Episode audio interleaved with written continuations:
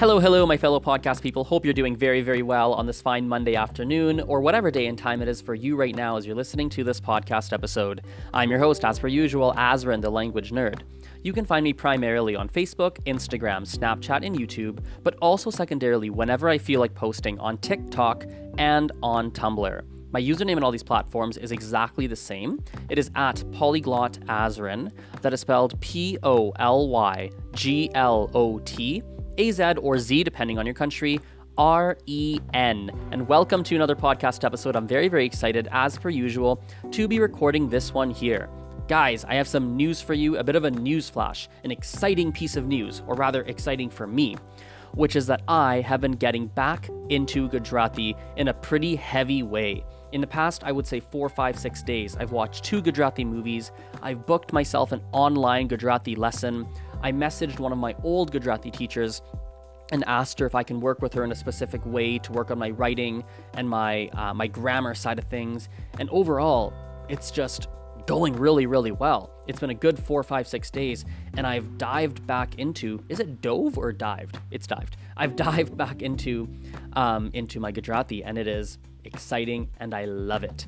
And I think a good learning point, I think one thing that's standing out in my brain here is sometimes when you have lost the motivation or when you have when you've stopped studying a specific language for whatever reason and you've lost some of that momentum, a really good thing to try is to pick a different quote unquote hook. Find a different strategy, find a different way to re enter that language. So if we look at myself, Gujarati, before my, my very first hook, I guess you could say, was I was taking lessons with my grandpa. My grandpa would teach me. I used to go, I think it was two or three days a week, two days a week, I think. My grandpa would teach me Gujarati at the house, and that was the initial hook. Eventually, that wasn't working very well anymore, and I had gone to India. So going to India and studying intensely, intensively was the next hook. The third hook for me was videos, YouTube videos. I was watching YouTube videos in Gujarati and I was watching them and I was enjoying them. There's been different, different, different, different hooks along the way. And now the hook that's gotten me back into it is Gujarati movies on Netflix. And so literally even right now as I'm as I'm making this podcast, there's a website open in front of you or in front of me where I'm looking at other Gujarati movies to watch online. because I've watched two already and I, I want to find a third one to a third one to actually watch.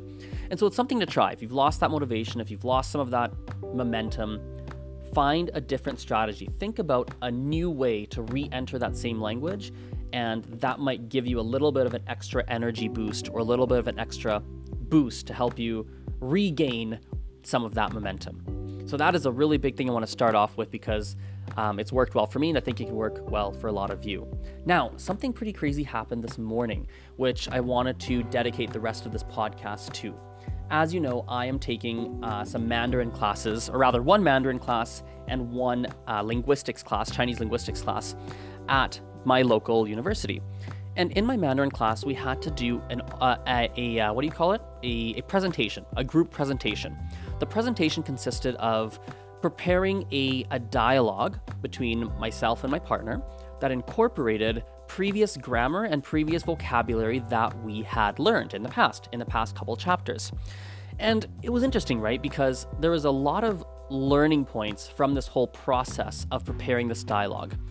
First and foremost, I realized that the majority of people, almost maybe even everyone, I don't know what the percentage is, but definitely definitely, I would say 70, 80% based on a personal experience. Most people, or a lot of people, when they have to create dialogues, will legitimately just create a dialogue and memorize the dialogue. So, for example, when I was watching presentations presentations today, you could tell most people went up there. One person would say their line, the next person would say their line. Person one would say their line, person two would say their line. Sometimes you even see one of the people looking up thinking, oh crap, what was my next line? Uh, uh, uh, uh, oh yeah. Then they remember it and they say it. And that's all they've done. They've taken the dialogue, they've memorized it, and they're just spitting it out in front of the class so that um, they can get the mark or they can do a quote unquote good presentation. This also happens uh, when people need to do role plays. So sometimes in when you take language classes, you will do role plays, meaning you'll have a textbook. In the textbook, you'll have a specific topic or scenario. Person A becomes person A takes on a role, person B takes on a role, right? And person A and person B go through this role play. Whether it's that you make up your own role play or, or whether it's you're literally reading something out of the textbook. This is another version of the same activity. And again, people will generally do the same thing. They will memorize something and they'll just like try and get through it as a robot. That's my perspective of it, my perspective of it. Or they'll just read the textbook without actually trying to learn the material because they're just trying to get through the activity. And that was a massive thing I noticed because I treat these types of activities in a very different way. Whenever I'm working with practice dialogues, role plays, if I'm memorizing a dialogue, if I have to prepare a presentation, my goal is not actually just to memorize it, but it's to try and internalize it to a point where I could use it spontaneously. I think a good example of this would be these, these Gujarati movies that I've been watching. One of the movies I watched, or rather the very first one I watched, I am rewatching right now. But when I'm rewatching it, as I mentioned in yesterday's podcast, I'm going line by line, sentence by sentence. And what I'm doing is I am, you know, listening to a sentence, pausing, writing the sentence down, and yes, I am creating practice dialogues. But at the same time, I am creating the practice dialogues as with, with a goal of being able to actually use it in spontaneous speech. So when I write these practice dialogues, I'm not actually memorizing the dialogues. I'm doing it and imagining myself in that exact moment speaking that specific phrase or word or expression or whatever. So it's a very active, active kind of process where the primary goal is not memorization, but the primary goal is internalizing and storing the information in my long term memory so that I can use it of my own accord in the future. And that's a very different mentality to be having when you're working with these again whether it be a memorized role play that is in a textbook or in a in a whatever or whether it's your own created dialogue that you're presenting in front of a class or you're doing at your own house for self-study purposes or whatever. I find most people do it as a memorization tactic, but they don't actually have the goal of storing it in long term memory and actually really remembering it and really getting engaged with that dialogue and feeling emotionally connected to it and, and acting it out at their house on purpose so it sticks in their brain, etc.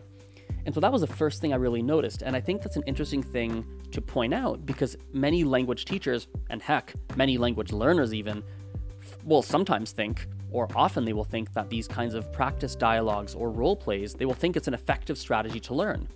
But please understand that most language learners or most people don't know how to use those dialogues and to use them in a way where um, use them in a way where they can actually take something out of it. Most people will default into just memorizing it. And even now, this is the crazy part, even now that I've brought this up, a lot I can imagine a lot of people thinking, well, this is great, Azren. You said use the dialogue and have the goal of storing it in long term memory. How do I do that? I could literally imagine people thinking that as they listen to this podcast. It's a very valid thought. And, you know, it's a it's, it's a difficult thing. You'd almost have to like watch me as I do it to really see like how like how do you do that? What's going on? How do you use these dialogues effectively? So ultimately, for the majority of people in most scenarios, unless you're going to you know, unless you know how to use those dialogues effectively to like learn the information at a very deep level, or if you're a teacher who knows how to teach your students how to use those dialogues properly to really learn, I do not think that those kinds of role plays or practice dialogues are always the most fantastic way to be teaching because I can tell you right now, a lot of the people that I that I saw give that presentation today in my Mandarin class, and heck, even in previous classes, now that I'm thinking about it, in my French classes, I've taken Spanish classes, even some English classes where I've seen people give this presentation, but it was literally a memorization drill. It was not a language learning exercise. And language learning and memorization are two completely different skills. They have some similarities, there is some tie in and connection between them, but ultimately they are quite separate. So that was a really big thing I noticed. The second thing I noticed is, and this is more, uh, this is an interesting little topic. The second thing I noticed is that because my goal with this presentation was to actually have a real dialogue and to treat it as a real dialogue so I can actually learn something and take something away from it. Seeing as that was my goal, it derailed our actual oral presentation. When we went up in front of that class, guys, you, you have to imagine this. Everyone's gone up, they've done their presentations, it was fine, they got through their lines, they went from start to finish, they for the most part people remembered. Some people dropped the ball, but overall it was generally people got through their memorized scripts. We get up there, and legitimately halfway through, it's like my partner's like whispering, like, that's not the line, or like, wait, where are we? What's going on? Wait, what? And sometimes she would say things, and I'd be thinking, like, what did you say? And it was just, it was just a mess. We didn't even get through the whole thing. Like, I don't know what mark we're gonna get, but probably it's not going to be a very good one. And it all had to do with the miscommunication. Because me, when I prepared for this dialogue, you need to understand, I studied what I had to say, no doubt about it. But my focus was not to memorize every single line word per word. I just knew the general flow of what were go- what the major events were in our dialogue and I knew how to say the things that I had to say. But maybe instead of saying how horrible, I might say how terrible, right? I might use a different synonym from time to time, or there might be something that gets a little bit switched around. Instead of saying, wow, you look very nice today, I might say, wow, you look pretty today. Like I might just switch the word because I don't remember the exact word that was in the script. I just know how to keep the same meaning. But here's the problem when your partner has memorized the script, as she probably should, to be honest. When you memorize a script and you just have it memorized and both parties just memorize a script, it's actually probably the most surefire way to make sure you get a high mark. So actually, I might even be in the wrong. I'm not really sure, but when she memorized a script, right, and I would say something that maybe switched a word around or something, it derails it derails it because she'll start thinking, "What the heck is Azren doing?" And there were part there were times where she would like show me she had the script just in case one of us forgot a line. She'd like show me like Azra, no no no, you gotta say this. And I was like, in my mind, I'm like, I just said that. I just said that whole line. I, I just like what, what are you what are you showing it to me for? And I look I look at it, I'd be like, oh, I didn't say that. I said this phrase in a different way. Oh, but she like it would just derail it. It was just confusing. And then I realized that, whoa, like we prepared in very, very different ways. We had a very different mindset going into it. And here's the thing I derailed it by by studying and preparing in a different way. My partner equally derailed it by studying it in her way because it messed me up too. Because there were there were times where she would say something that didn't really land with me. I remember this one time she said something and either I just didn't hear it right or either she mispronounced it. Something happened where the whatever she said didn't land didn't land in my brain and my because I was treating this presentation as a real dialogue, right? I wanted to spit out like, "Oh wait, can you repeat that? Wait, can you say that again?" Because in a real dialogue, if I missed what you said, I would just ask you to repeat yourself. But I couldn't ask her that because I knew that if I asked her, she'd be she would probably go to the next line or she wouldn't understand what I said and it would just confuse it even more.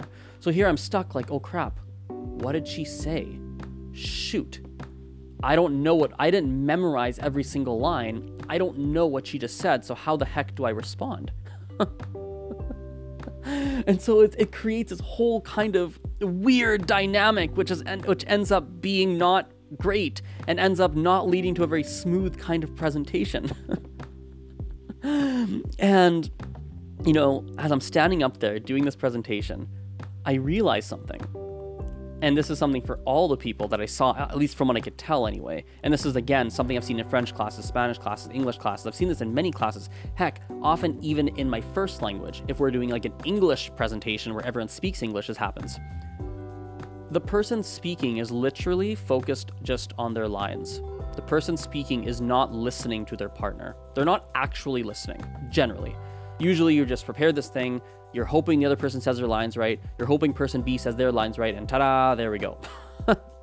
and so what happens is that they both just kind of go through it in a very robotic and rote kind of way. But me, when I was doing the presentation, I was legitimately listening to what she had to say because I was again, I was again treating it as a real conversation, so I could use that as a real language learning exercise. And it's, it's, it's funny, right? And I was driving home initially I was thinking I was so mad. I was thinking it was my partner's fault. And then I realized it was actually I had a lot of blame to put in the whole scenario. And you know, I had a lot to do with it as well. And there's a lot of ways I could have communicated much more clearly to make sure things went better. And there's a lot that could have been done. And you know, a lot of the fault lies on me for sure. And I that kind of calmed me down. Because like ah yeah I've got to I need to really learn I really need to learn from this experience so that in the future I don't make this kind of mistake again right? But as I'm driving home it just hit me how many institutions not all right many classes many programs many textbooks many a lot of stuff not everything but a, a solid percentage is not always conducive to you actually properly learning the language. Have you noticed that? Like this language, let's look at this presentation today. Everyone did their presentations. People are going to get, you know, most people, based on what I saw, they're going to get good marks. They're going to get 80%, 90%, 75%. Like most people are fine, right? They were good. Some people were really great. But at the end of the day, if I were to go now, like suddenly, right after the class, literally directly after, stop them and ask them something in in normal speech about a word that they had used in their presentation that we've learned, they probably wouldn't understand. They'd be like, "Uh, how do I respond to that?" Like they would not be able to. And what the and the funny thing is that you would think that that practice dialogue would help them prepare. The logic of the practice dialogue is that it prepares you to use it in a real scenario. But the thing is that even if they were in that real scenario, that exact scenario, their brain's not going to remember it most of the time for most people because they didn't treat the activity in the right way. They didn't use the activity in the right way. So, actually, let me reword what I've said. It's not that the tools are necessarily bad, it's not that the tools are poorly designed. As a matter of fact, I think role plays are fantastic. I think that practice dialogues are fantastic. I think it's a great exercise to make your own dialogues and present them to an audience or to yourself or to really act them out. I think that's actually great. That's fantastic. But the reality is that a lot of us are not using the tools in an effective way to actually help us learn. So, me, I use my university classes as a tool to push myself forward and push my learning, everything. And weirdly, I think this is true. Let me think about this before I say it. But I think there is a chance. Uh, okay, this is partially true.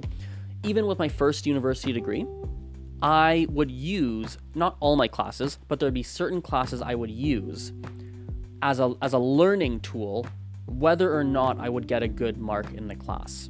Weird, right? So these Mandarin classes I'm in now, these classes, they're just a learning tool for me. They're making me learn. I'm using them as a tool to learn, and I'm not worried about the end mark. And the reality, that the result of that is often I don't get the highest marks in the class, even though I might actually have learned the most in the class. Often, not always, but that tends to happen.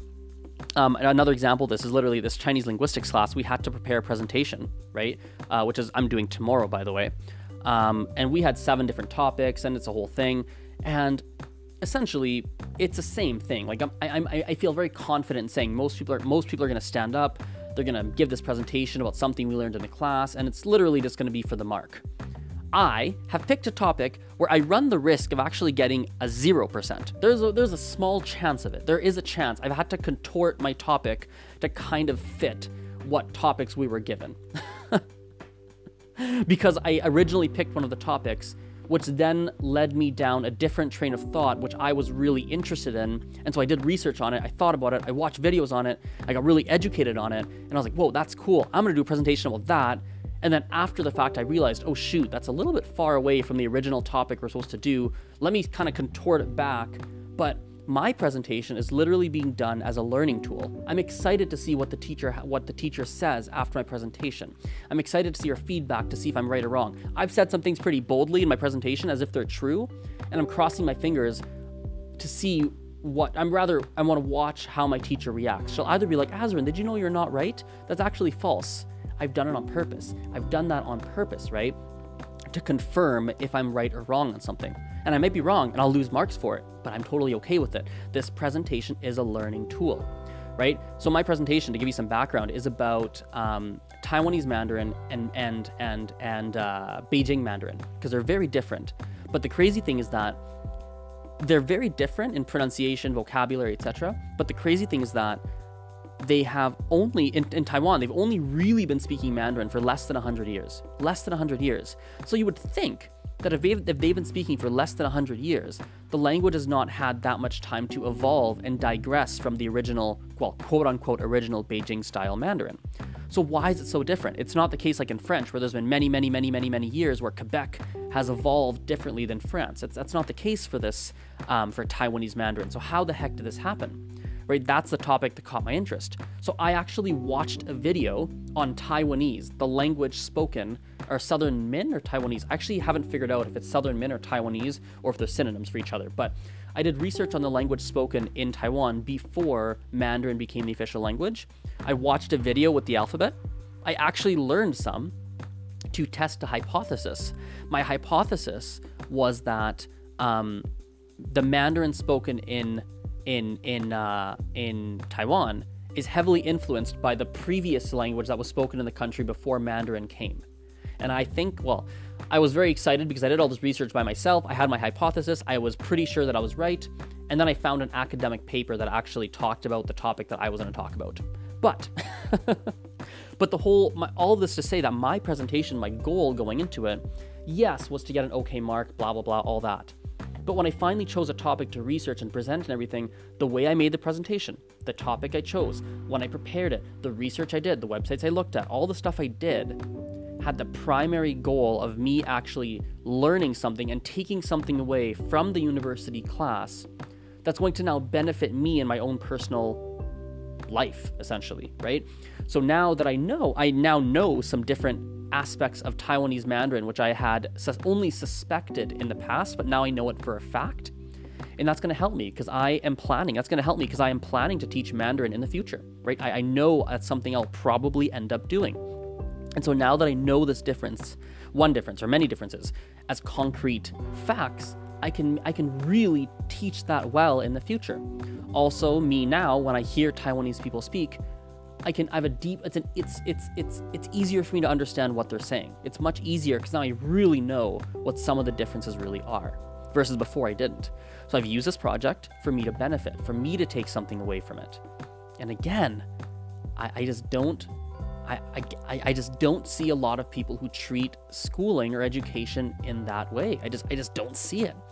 And the you know the I don't know if it's a bad thing or crappy thing, but the thing that's kind of unfortunate in my case, and it's not even really unfortunate. I should watch my words because it's not unfortunate, but something that's noteworthy, let's say, is that I won't necessarily get rewarded for my actions. I don't even want the reward. I just need to get through the classes. I don't I just need to get an okay mark in the classes. Like if I can manage a B, right, a B or a B plus or B, like if I can just manage through them, I don't even know what mark I absolutely need. But at the end of the day, if I can get through this and just use the classes to make me learn and not fail out and still get my degree and everything goes well, all the teachers still like me, I'm in their good books, I'm a good student, blah, all this stuff, right? If I can just do all that, I'm happy, right? And it's interesting how the final, the way that you are graded does not necessarily correlate to if you have actually learned something.